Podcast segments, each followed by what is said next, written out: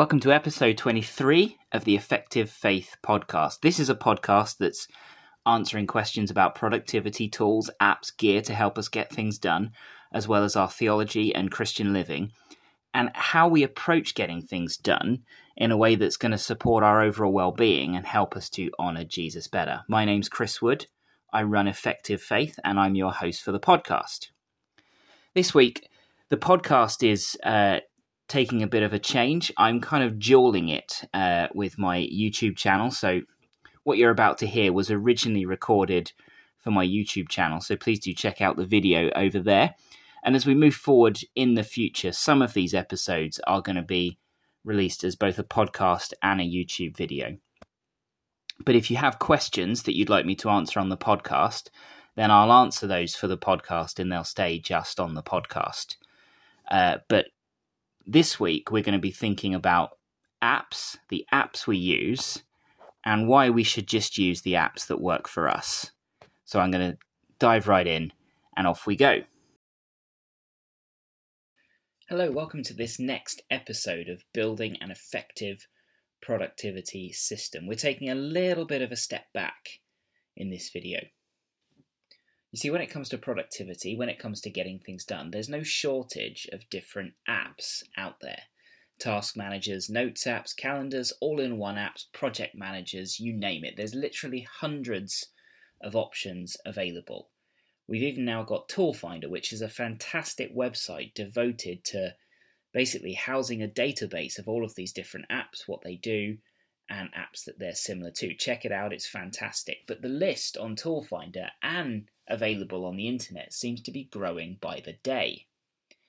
And in the middle of all of this, before we get into the sort of the nuts and bolts of what an effective productivity system looks like on the ground, in the middle of this, I want to present to you a very, very simple idea. If the app works, then use it. You see, shiny new app syndrome, it's a real danger with a growing market of new tools being produced all of the time. Developers are obviously creating apps to make the most of new technology and to solve problems that, in their minds, are big issues that are not addressed by the current stock of applications on the market. And so, with each new app that's released, we think that now, finally, the perfect tools come along and it allows us to do so much more than we ever even knew we needed. What's more, is you'll often find, and there's a certain irony in me saying this, that apps find themselves with advocates, people online who uh, tell you how wonderful they are, write reviews of them, produce YouTube series about how to use them, bloggers, YouTubers, other content creators who swear by these new apps or the particular apps they use. And as we watch the videos, as we read the blog posts and listen to the podcasts, it can be very easy to become convinced that because XYZ person is successful and they are able to be so successful and so effective through their use of Notion or Sunsama or Obsidian or Roam Research, then I must be missing out on something here because I'm not using those apps. Now, I've also noted that there seems to be at the moment a drive towards ever increasing complexity with what apps can do, offering more and more and more features and branching out into other areas of productivity. For example, Evernote now offering task management functions, calendar capabilities. The mindset can be that more is, well, more. And an app with more features and more complexity is necessarily better. But against that backdrop, I want to urge caution and I want to say again if an app works for you, then use it and don't worry about all of the rest. You see, as I said, shiny new app syndrome can be really bad. There's definitely a place for trying new apps and seeing if they're going to work better for you, but our approach to doing this needs to be restrained and with some caution. The danger is that we equate new with better and that our amazement overrides our sensibilities. I quote Ian Malcolm from the from the film uh, The Lost World, Jurassic Park. He says, Yeah, ooh, ah, that's how this always starts. But then there's running and screaming. You see, given the current proliferation of new apps across the board in the calendar market, the task and project management market, and the note taking market, and the all in one market, there's going to be a steady stream of shiny new apps coming at you constantly. And you're going to be constantly being wowed and then constantly switching, and it's going to be an absolute killer for your productivity. Here's four reasons why, very briefly. There's time it's going to take you to switch and migrate to the new app, let alone the time it takes to figure out exactly how to use the new app. You're going to be a novice in using the app, whether it's learning the keyboard shortcuts, working out how all of the new features work, working out how to set things up for you labels, filters, notebooks, templates, structures, etc. Or simply just the interface being really unfamiliar. All of the things are going to take time to learn, time when you won't be doing your normal work, and whilst you're still a novice, you're going to be slower and less effective in the work that you do. You're not going to be comfortable using the app either. Whilst this will give you that shiny new rush, your lack of familiarity alongside your lack of expertise in the new app will make the process of using it more arduous. And you will not feel secure that you have things organized as they should be and you know what everything does. And then eventually the honeymoon's going to be over. The app will no longer be new. The frustrations, the difficulties, the weaknesses of the app will become more and more clear. But then don't worry because there's always that next app that solves all of those problems for you to try and move to. Shiny new app sy- syndrome can be a real danger. But then the idea that if XYZ person is using it, then it must be great that's really unhelpful too. You see, the reviews and recommendations of others are a really good thing, and we should never ignore them. But remember that XYZ, whoever it is, is not you. The work they're doing is going to be very different to the work that you are doing. The way they work and the way they think is going to be different to the way you work and the way you think and their aesthetic preferences, their preferences for things like user interfaces and do they like Markdown and all of that kind of thing, they're going to be different. And the relative importance that they place on different things is going to be different to you as well. So, Notion, great application, lots of power, may work very well for Thomas Frank, for Danny Hatcher, uh, in the old days. Danny Hatcher may have an Obsidian setup today that makes life work for him, but all of this needs to be weighed with some caution. The app and the setup that they have may not work for you at all. It's worth a try, but if you can't get it to work and it doesn't feel right, and if you can't achieve their success, that doesn't mean you've done something wrong. It just means that their manner of working and their way of thinking and your manner of working and your way of thinking are different. Something I've noted recently a lot of people are making content about Notion and apps similar to that. They post their content on Twitter, on YouTube, or whatever. And that this is also true of some of the other more complex all in one applications as well. But I've noted that for a lot of these people, not all of them, but for a lot of them, their job, their day job, is literally making videos and courses or teaching people about how to use these apps and coaching people in how to use them. In a sense, learning and using the app is their job. That is their work. They're not using the apps necessarily to do something that's entirely unrelated. It's worth bearing that in mind because I am not using Todoist and Upnote in order to teach people how to use Todoist and Upnote. I'm using Todoist and Upnote in order to get my work done, which is different to that. So the idea that XYZ uses the app means it must be great is not very helpful. And I also want to say, lastly, that complexity is not always better. See, when I look at some of the apps that are coming out on the market, I'm led to ask the question do these features actually make us more productive, or do they just get in the way? Are they a distraction?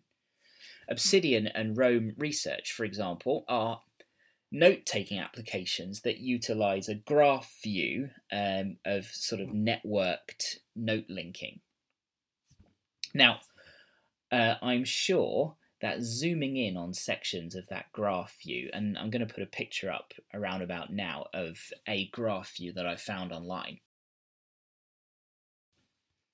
Now, I'm sure that zooming in on sections of this makes it easy to see the links between the notes and the ideas and the thoughts that you wouldn't otherwise spot. But does that necessarily make you more productive? That's my question. And especially if you zoom out and view the whole graph, I mean, that's just crazy. You see, being able to have everything together, all in one place, all linked up with complex relationships being highlighted and made between tasks and projects and habits and routines and goals and values and core vision and purpose. You see, all of that can be overkill. Yes, I can trace the route through my system exactly to see how taking the bins out yesterday feeds into my life's purpose as I see that task in the context of my habits, my routines, my areas of focus, my projects, my goals, my values, my vision, and my life's purpose. Yes, I can trace the route from taking the bins out to my purpose in life. But is that complexity really needed to be productive? You see, personally, I think it's far more likely with a lot of these features and a lot of this complexity in the apps that we have today, they're actually making you less productive overall. Greater complexity requires greater management. It requires greater knowledge, greater expertise, and experience of the app in order to become comfortable and for using it to feel effortless. The more complex the app and the more complex the system that you design within the app, the more time it's going to take to keep the app and the system up to date the more time it's going to take to process and to organize new input, whether that's notes or tasks, as you have to put in all of those different links and relations and everything. And the more time it's going to take to plan out what you're actually going to do when. More complexity means more functions to learn how to use, more keyboard shortcuts to learn and use. Seriously, some apps have so many keyboard shortcuts that in order for them to all be different, it feels like you're playing Twister on your keyboard with your fingers to try and activate the shortcut.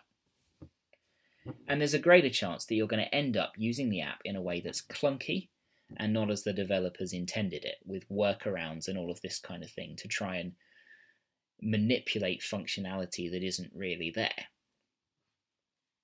it's going to be a lot longer before you feel comfortable using the app and a lot longer before it becomes effortless.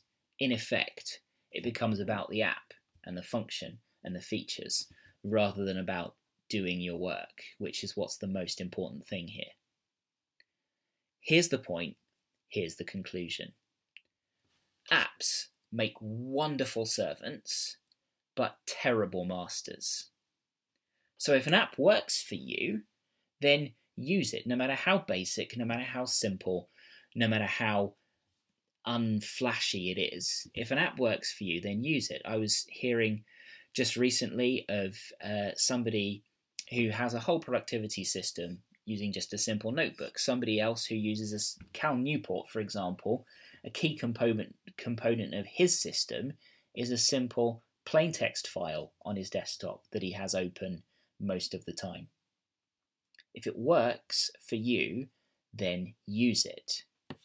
Both in the sense that it works for you as an individual, but also in the sense that it's working for you rather than you working for it. It's a sad day when we find out that our life is being dominated by the apps that we use. So, some of the most productive people that I know in some pretty complicated and complex industries have systems based around Apple Notes and Todoist, or Apple Reminders, even. Two of the most simple apps out there on the market today. And you see, here's the point if Apple Notes, if Apple Reminders works for you, don't be ashamed that you're not using Notion and Obsidian in some complex system. If using Microsoft Outlook and Microsoft OneNote is where you're at, then don't apologize for that. If you've used Evernote since its launch, that great, great, great, great granddaddy of productivity tools, and it works for you, then that's fantastic. Um, price hikes and all of the issues at Evernote aside, if Evernote works, that's great. So if you like an app, if you're familiar with the app, if it's comfortable for you to use, if it's effortless for you to use, if it works for you, and if it's serving you well, then use that app and be very, very, very, very cautious about being tempted to switch to another. You need some very good reasons, in my opinion, to change the apps you use particularly to change them with the degree of frequency that many of us are often tempted to. A word of warning before we start looking into how I use UpNote, how I use Todoist, and the other applications that I've been trialing. If you've liked this video, hit that like button, mm. share it with others. Please do subscribe to my channel and check out these other videos on the screen now, which you might find interesting. See you on the next video.